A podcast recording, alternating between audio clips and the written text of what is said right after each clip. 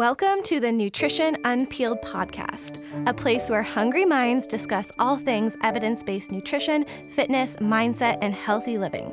We're your hosts, registered dietitian and nutritionists, Courtney, Darian, and Hannah. Let's dive in. The information in this podcast is for education and entertainment purposes only, so always speak to a healthcare provider such as a registered dietitian who can work with you directly about your unique healthcare needs. Hello, everyone, and welcome back to the Nutrition Unpeeled podcast. Today, we are so excited to recognize our sponsor for this podcast episode. Um, Craven Sports Services is sponsoring this episode, and Craven is a Saskatoon based integrative health center supporting clients across the city, province, and country with the belief that exercise is our medicine. Their team of physiotherapists and strength and conditioning coaches are industry leading using an evidence based approach to empower clients at all ages and stages of health, fitness, and injury management. Whether you're rehabilitating an injury or setting personal health, fitness, or performance goals, the team at Craven Sports Services is here to help. Visit them online at cravensportservices.ca to get started with in person or online physiotherapy and training today. In today's podcast episode, we're going to be talking about body recomposition or how to lose body fat and gain muscle. We do want to state a warning that in this podcast, we'll be discussing changing body shape, which may or may not be in alignment to where you are in your unique health journey. So, if you sense this discussion isn't for you, we highly encourage you to skip over this episode and move on to the next one.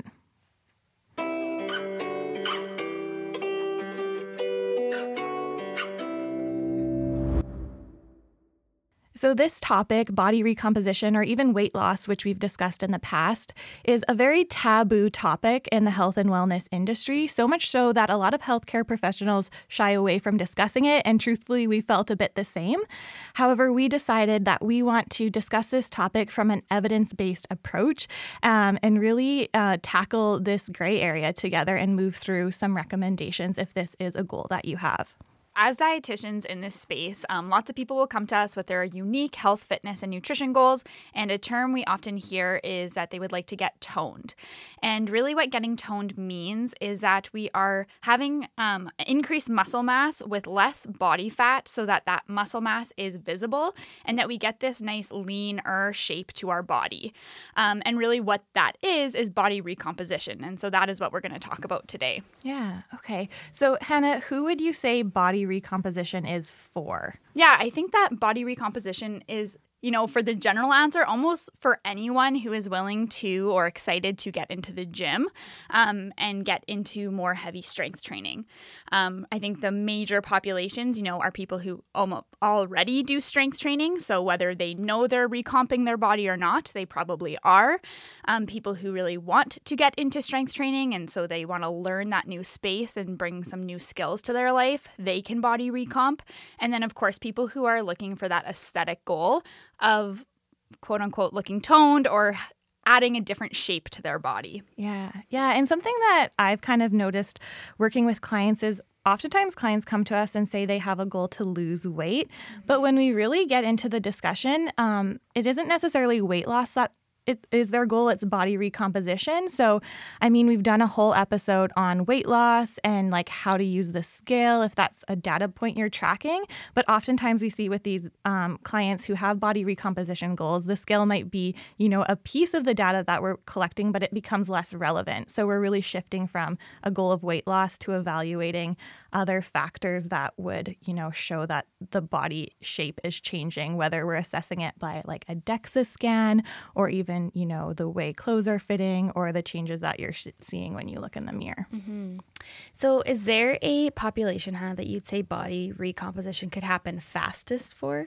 Yeah, so definitely the fastest is going to be kind of the quote unquote newbie gains. Um, you may or may not have heard this term before, but essentially, somebody who has never strength trained before is going to see the fastest adaptations to training. Um, and this is simply because their body isn't used to it. So it's something completely new and unique, and our body will adapt quite rapidly. Um, the other kind of populations that it's going to happen a bit faster for are people who have never done something called progressive overload training, which we will dive into a little bit later on in the podcast. Um, but essentially, training that is more focused on our goals of increasing muscle mass or increasing muscle size, I should say. Um, so I know you guys kind of have different experiences with this because I come from more of that classical strength training or classic like hypertrophy training, um, but you guys have more of a CrossFit background. So I'm curious of, yeah, your guys' experience with that. Yeah, I think like when I think of my newbie gains starting out in CrossFit, like simply doing movements I had never done before, like mm-hmm. compound lifts, allowed me to build muscle quite quickly. But now I think like my CrossFit training age is getting up to like nine years, and I'm noticing like I still get fitter, but my body doesn't change the way it did when I first started. So, yeah, I'd be kind of curious if my goal was body recomposition, what I might have to adjust in my training. Um, but yeah. Yeah. yeah. Mm-hmm. I kind of in university started in the bodybuilding realm style of training and then transitioned into CrossFit. And that transition, um, I noticed very immediate body composition changes. And I would say still I'm noticing some, but um, I'm not as um, seasoned in CrossFit yet either. So I feel like maybe I'm still benefiting from that style of training. Yeah, totally. Um, and then kind of just the last, you know, population that I would say that body recomposition will happen a bit faster for um, is somebody who has maybe done body recomposition in the past or has done a more bodybuilding style of training, but for whatever reason, they've taken a long hiatus off of training. Um, and so when you take a long break, you are going to decondition a little bit, but we know through muscle memory and kind of our neural adaptations, even so um, mind to muscle connection and things like that, just how efficient our body fires when we come back to training, um, we're going to see those changes or those gains come back quite quickly. Yeah, I actually have a client like that right now who's coming back to training after an injury. And it's so interesting to see how quickly his body's adapting. And I mean, we'll get into the nutrition recommendations that he's using to facilitate um, building back his muscle. But it's certainly like um, interesting to see how quick that can happen for people who have that muscle memory. Yeah, totally. Hmm. So, in today's podcast episode on body recomposition, we want to explore five main factors to consider if this is your goal. I mean, there's a lot of things that we can consider when we're building muscle, um, but we chose the top five that are going to be most effective to progressing you towards building muscle and potentially even losing body fat.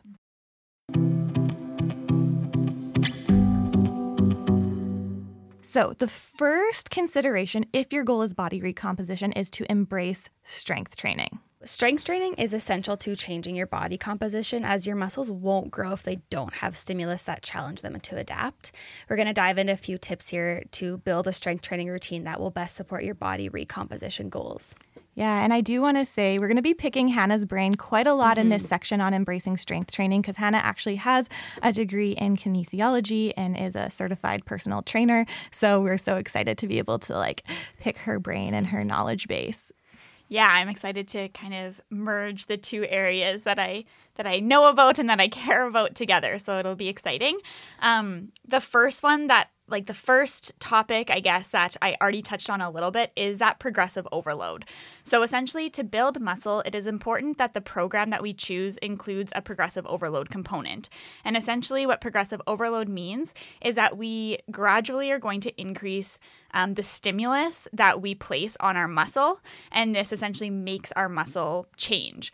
So, this could be through a lot of different ways, um, but essentially, we know we can't stay stagnant in our routine. So, some ways we can increase progressive overload um, would be through weight, and I think that's like the most classic way we do it, right? So, just increasing the actual weight that you're lifting every three weeks or whatever it is that's working with you in your program. Um, we can change the reps and the volume.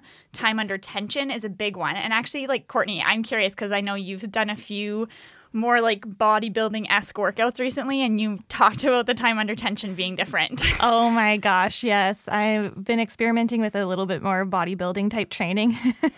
and yeah, that's a totally new consideration for me to keep the muscle under tension versus just like moving through the reps as quickly as possible or breaking mm-hmm. when I need to break to get the work done, um, which is more of like a CrossFit focus for a lot of workouts. It's like we're just getting this volume in versus focusing on that tension. Yeah. Mm-hmm.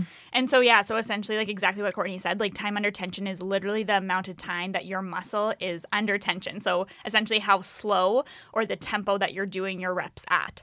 So, the slower that we do a rep, whether that be a bicep curl, a squat, or whatever, the more time under tension we have, and therefore the more muscle damage essentially that will elicit. And that is why we can do that um, to see progressive overload in our training as well. One that is less talked about, but I think is huge, and one that I've kind of experimented more recently is by improving your form, is also a um, way we can progressive overload. And so essentially, you know, tweaking your form, making sure the weight's where the weight should be, like distributed in your body and things like that.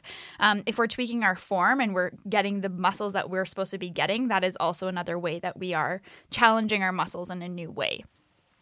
So, something I've thought a lot about coming from the background of CrossFit um, and kind of watching people who would do like more of a classic progressive overload in the bodybuilding world, I'm like, oh, like I don't progressive overload in CrossFit. Like maybe that's the missing link for me to see changes to my body and perhaps it is but i know something we've chatted about hannah is that progressive overload even in a crossfit program while it is varied compared to the consistency of, of a routine in like the mm-hmm. bodybuilding world there is progressive overload if you are, you know, increasing your weights or doing, you know, bigger sets or whatever it might be. There is that progressive overload component. Just how you're monitoring it isn't going to be as consistent, maybe, as in other routines. Totally. And I think you guys both kind of spoke to that. Um, and especially Darian, like going maybe from something that was more classically like bodybuilding progressive overload to that um, CrossFit and seeing actually bigger body composition change, recomposition changes there just because it is a new stimulus and like, yeah, exactly what you said, Court. Like,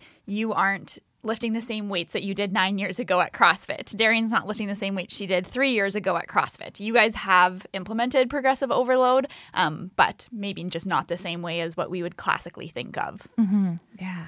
So, what are some other considerations, Hannah, within this strength training recommendation? Yeah, so definitely the volume and the frequency of training. So essentially, this is how many days a week you need to train, but then also the amount of um, reps or sets you kind of need to do per muscle group.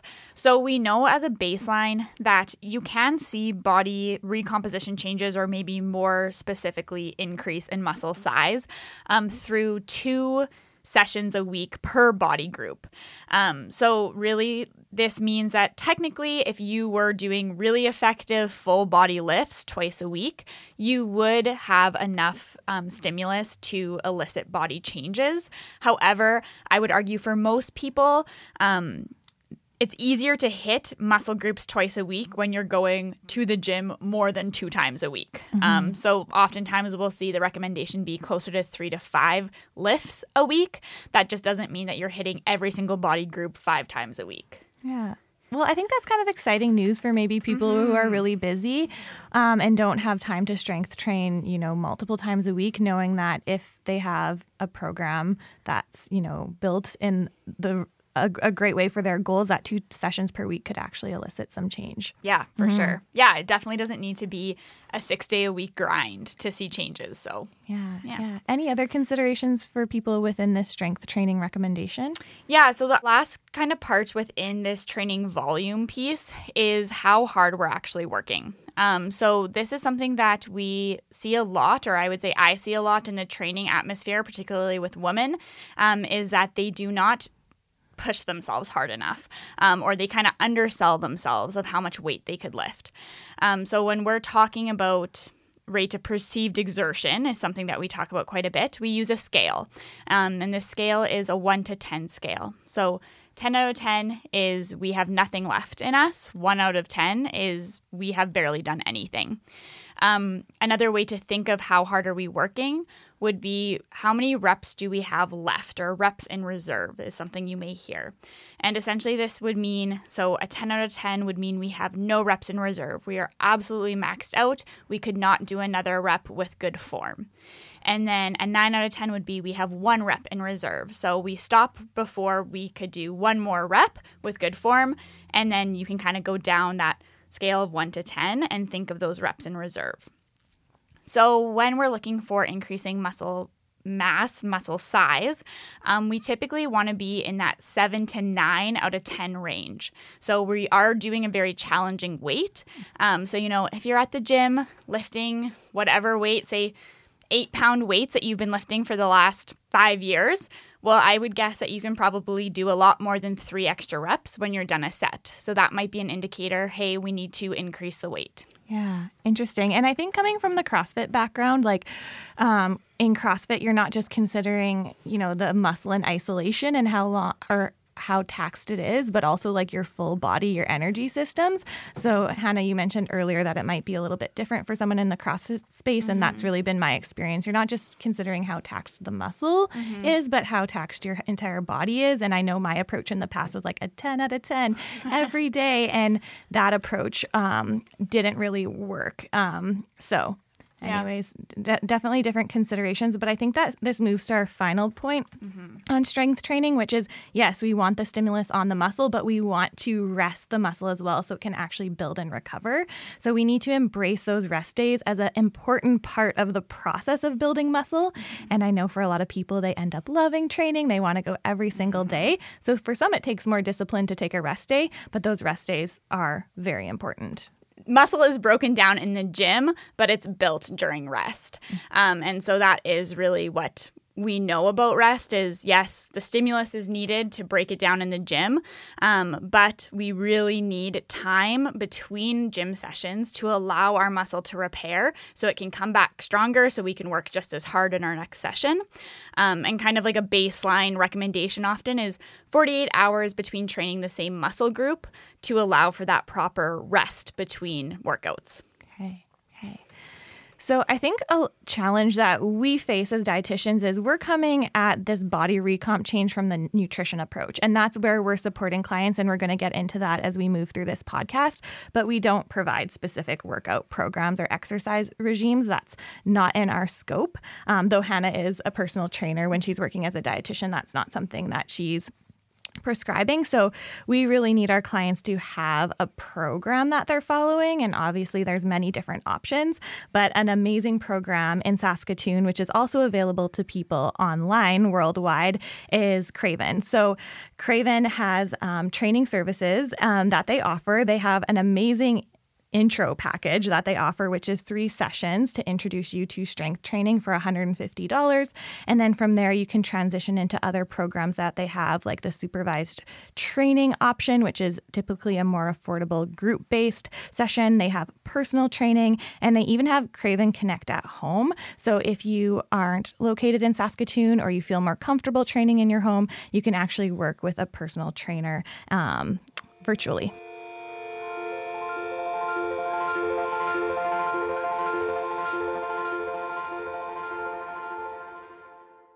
Our second tip, if your goal is body recomposition, is to consume enough protein. So, this is where, as dietitians, we can start to shine. This is our role to help you ensure that you're meeting your nutrition needs. And protein is a key nutrient when we're looking at body recomposition because foods that are high in protein have amino acids, which are the building blocks of muscle. So, we need enough protein to provide the muscle with the nutrition it needs to grow and even to maintain the muscle we have.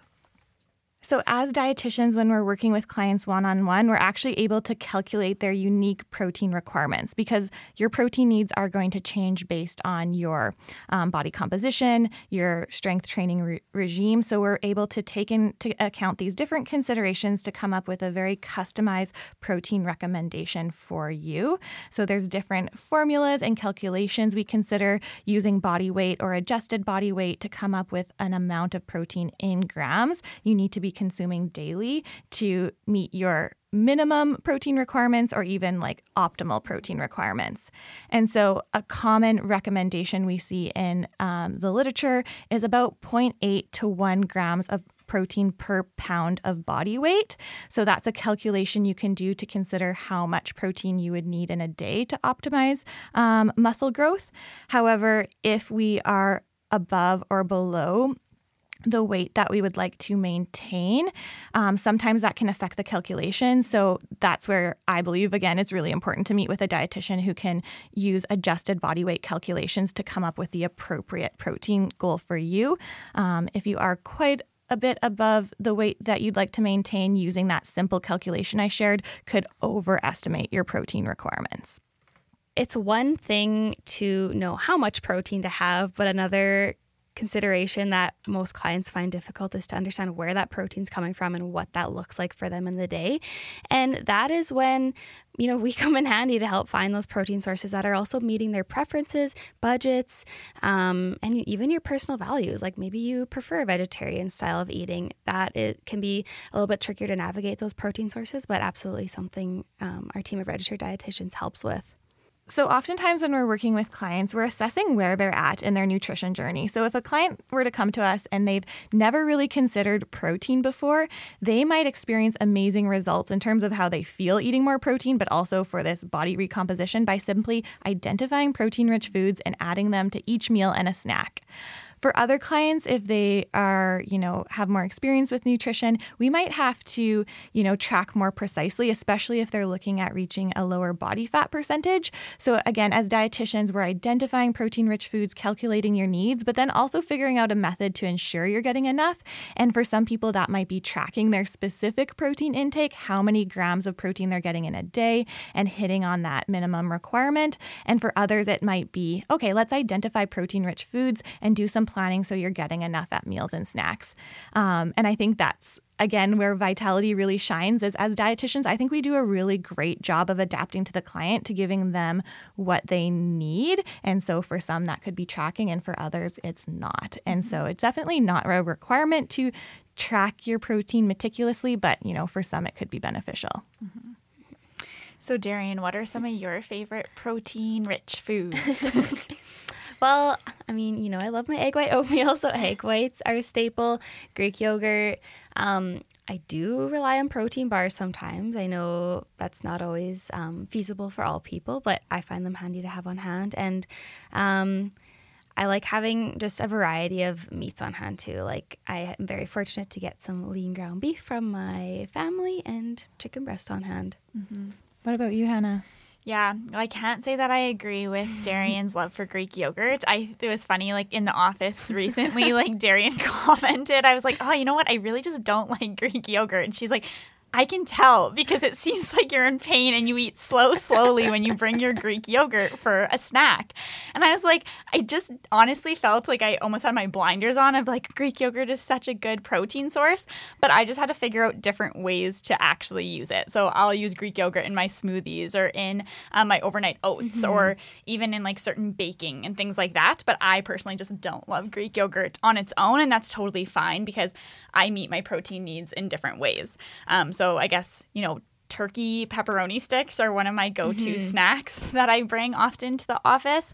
Um, like Darian, I always have like meats on hand. So, meats that are very easy for me to cook up and just have for the week. So, I often prep, um, say, ground turkey, maybe some beef, or even chicken um, early in the week. And then I can just kind of add that to my meals throughout the week. Um, and of course, eggs. For my eggs, um, for my egg sandwich in the morning, oh, my yes. breakfast sandwich. that recipe's on the blog yes. too. But Hannah, I just wanted to kind of like echo what you said on, you know, with protein, a lot of times people think it's like chicken breast mm-hmm. and, you know, mm-hmm. that's it. But there's so many tasty ways to include protein in your diet. So that's, again, what we're here to help with is to identify protein foods you love. So it's really easy to hit on those protein goals and most importantly, enjoyable. Because if mm-hmm. we're not mm-hmm. enjoying our diet, we're not going to stick with it. So, um, yeah, I, I think that we want to find those foods that we love. Um, so I know, um, Darian, you mentioned mm-hmm. protein mm-hmm. bars. So I'm curious, do you guys ever recommend protein supplements to your clients specifically with body recomposition goals? Yeah, you know, I think when it does come to body recomposition, protein supplements can be helpful. It, typically, if I do find that clients may be struggling to get enough protein in, or we're just kind of strapped for sources that they genuinely love and enjoy. So I feel like it's, I mean, much like everything in nutrition, it's very individualized, but I do find specifically for body recomp, those supplements can be helpful. But again, really gauging that client's level of comfort too and their budget as well. Yeah, I find something similar. Like, certainly we can meet your protein needs through mm-hmm. whole foods. Definitely. So, if that's the route you want to take, um, definitely we don't need protein supplements. But, like Darian said, I find for my clients as well, having a protein supplement on hand, and it doesn't have to be like a protein shake post workout. no. It can be using protein powder to add to a smoothie and like mm-hmm. sweeten it up. It could be, you know, a delicious protein bar that you love. So, mm-hmm. there's different ways to use protein supplements in your meals to boost the protein content without necessarily like having a, a protein shake if that's not something you enjoy. Yeah, totally. I think like everything, as dietitians, we'll always take a food first approach, um, and we want diversity in our protein intake. So we don't want all our protein to be coming from supplements. But yeah, like you guys, I would echo the same thing that I think that protein supplements are a really great, convenient source um, to get protein throughout the day that I personally use as well. Yeah, and not to jump down a rabbit hole, but I'm going to jump down the rabbit hole. Hannah said variety, which I think is really important because when I mentioned at the beginning of this recommendation, like we want amino acids to build and mm-hmm. repair muscles, like that's kind of a catch all term. There's how many amino acids? 23? 21. gosh. Oh, no. There's um, many different amino acids that we get from different foods. And so when we have a variety of foods, we hit on all of those different amino acids, which, you know, is going to benefit us. Um, and I mean, we could even dive down some research on some of the specific amino acids that are shown to elicit um, um, muscle gains. Um, but we won't do that right now. Um, I'll just say a quick Google search here. There are 20 amino acids, um, and some of them, well, nine of them are the essential ones, which essentially means we need to get them from our diet because our body will not make them. yeah. So thank Okay. you, Google. Thank you, Google. so, to summarize this recommendation, consuming enough protein is key to offer your body those amino acids that you need to build and repair. And so, understanding how much protein you need to reach your protein goals is important. And we can achieve that through adding protein sources throughout the day um, into snacks. And for some, even tracking their specific protein intake to ensure they're hitting on their protein goals.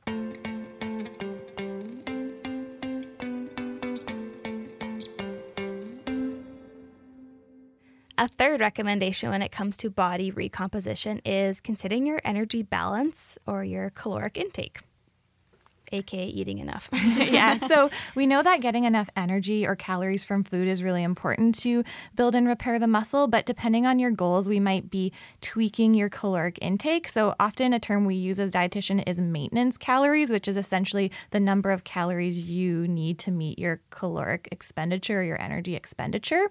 When it comes to body recomposition, if you're eating at maintenance calories, you're going to see body composition changes because you're fueling the body ideally with enough protein and calories to build. So you're increasing your muscle mass.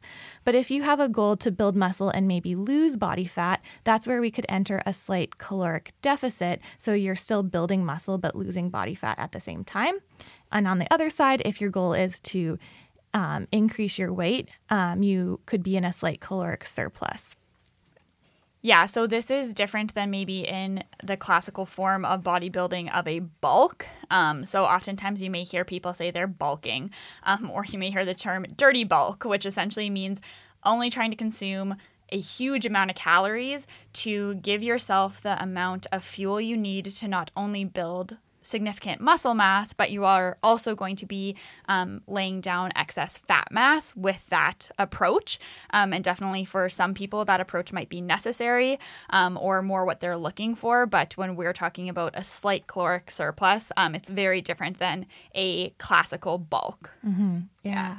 So when working with one on one with clients, like we know that nutrition is always going to be individualized, but what would be some considerations you both, Hannah and Darian, would have when working with a client to ensure they're getting or meeting their caloric needs or, you know, being in that slight deficit or surplus if that's the goal? So, to answer that question, there are specific formulas that we can look at to determine our clients' um, specific calorie needs, whether we are looking at that deficit, maintenance, or surplus. But a really great starting approach that we find um, can work for some clients is benefiting from a period of tracking just to kind of see where their calorie intake is currently and then using our skills to see what their energy needs are depending on their goals and how we need to adjust appropriately from there and really using it as that external data just to help guide um, and those clients to like lean into where their hunger cues are at too, because you know it is a little bit tricky to gauge um, intuitively if you are in a deficit, or even from a um, perspective of a surplus, or depending what their training is. So that tracking period can be really beneficial depending on kind of where we're going with that, those clients' goals. Mm-hmm. Yeah, and I think that it is so dependent on the individual, like mm-hmm. we always say. Um, and I think it also depends how aggressively you want to approach these goals.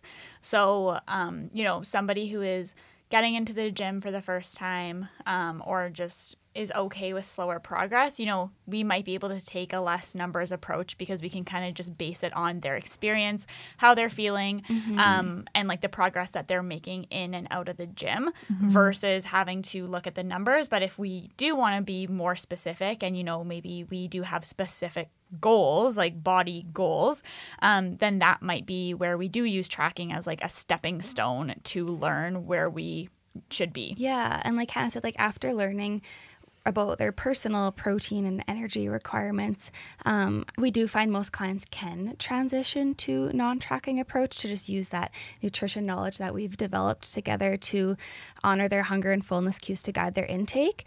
Um, I will say too, depending on the style of training, sometimes I find that intuitive like hunger and fullness cue is a little bit tricky like even myself personally with doing crossfit i actually find it very hard to ensure um, I'm actually fueling my body enough some days, and I actually have to use tracking more as a guide to ensure that I'm eating enough across the day. Um, but just because I find sometimes my hunger is blunted with the intensity of mm-hmm. my training, mm-hmm. or and I find later in the day all of a sudden I'm like trying to play catch up with all of a sudden my hunger cues are just hitting me full force and it, it's just making me realize oh maybe i'm not eating enough across the day. So it's pretty interesting how you know different style of trainings can really dictate and even just using that tracking to ensure that you're eating enough can be such a powerful tool yeah, so my approach, of course, is very similar. We practice in a similar way. So with clients, I do find tracking really helpful, having that external data to ensure they're getting enough protein and they're understanding what it looks like to meet their energy requirements through the day. But as a dietitian, something that's really important for me is not to just have clients relying on external data, so calories and, you know grams mm-hmm. of protein. I want to teach them how to listen to their body and be more attuned with their body so they can transition that knowledge that they're acquiring through tracking to a approach where they know what it looks like generally to get enough protein and they know how to listen to their body and honor, you know, when it's hungry and they need to eat more, or when they're full and they've eaten enough. So I think tracking is really intended to provide you um, with more um, knowledge on your your nutrition mm-hmm. intake and to help inform you about you know your body cues. So again you can use that to transition out. So i think if people are tracking it's really important. Like we're not just plugging things in and and following like these recommendations. It's like we want to stay connected to our body through the process yeah definitely. And i would argue that body recomposition or kind of being in that slight surplus slight deficit or maintenance lends itself um, better to kind of taking a little bit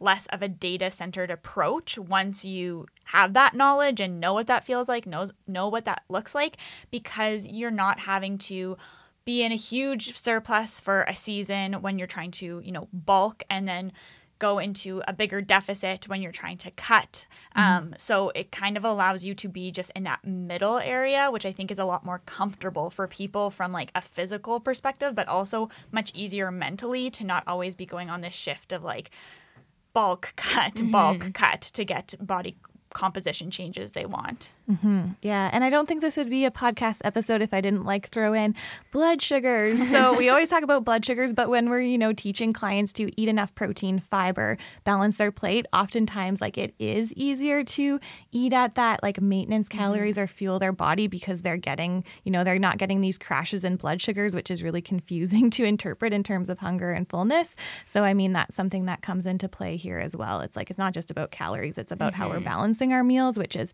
you know, above what we're talking about in this specific episode. But yeah, I, I really find clients build a lot of confidence in listening to their body. And like you said, Hannah, it's a bit easier when we're not aggressive on either end of the spectrum. Totally. So, to summarize our recommendation for body recomposition, it is important to be eating enough and fueling the muscle with enough energy there are times where we can consider being in a slight caloric deficit for fat loss or a slight surplus for weight gain. But ensuring you're eating enough is key to experience um, or to provide your body with the nutrition it needs to build muscle.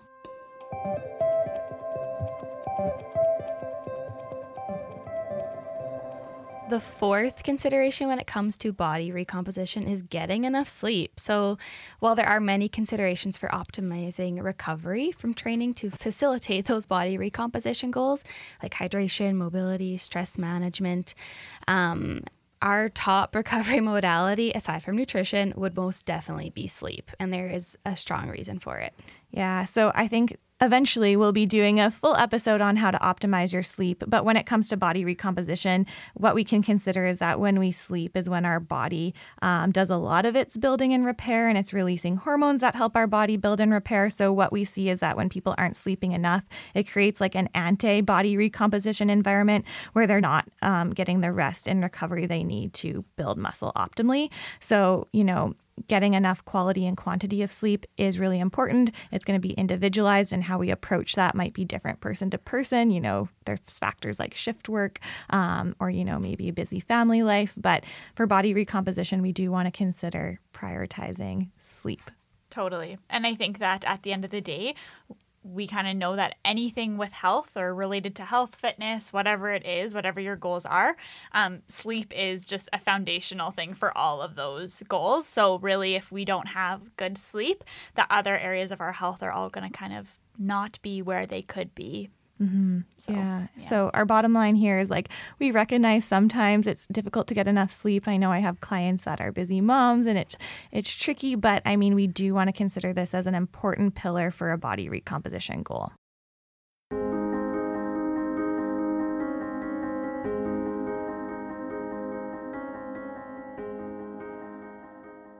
The very last point that we want to hammer home kind of is that body recomposition is a slower process, so we do need to be patient and we need to be consistent.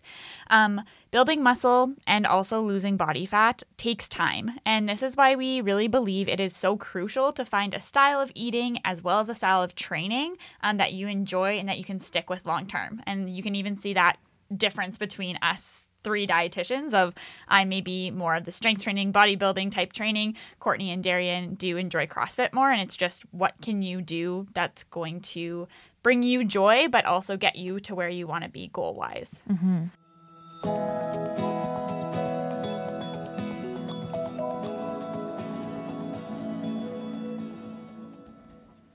In this podcast episode, we discussed key recommendations to better achieve body recomposition, which means to build muscle and lose body fat.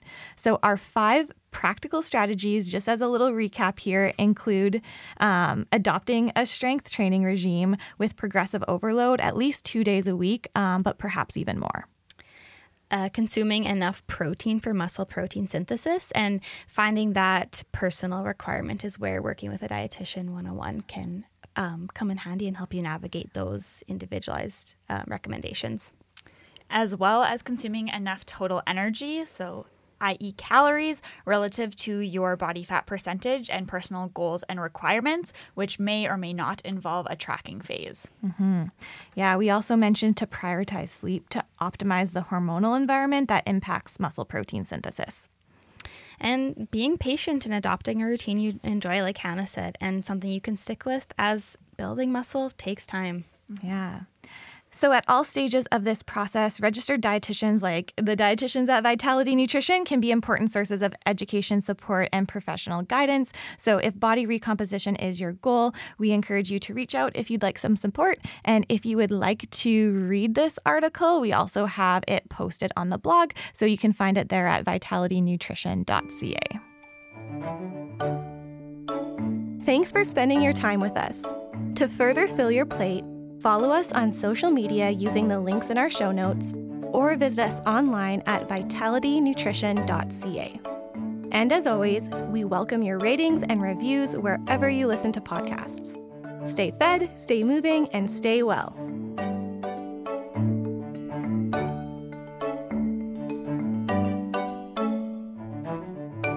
Produced at Sound Lounge by T Bone.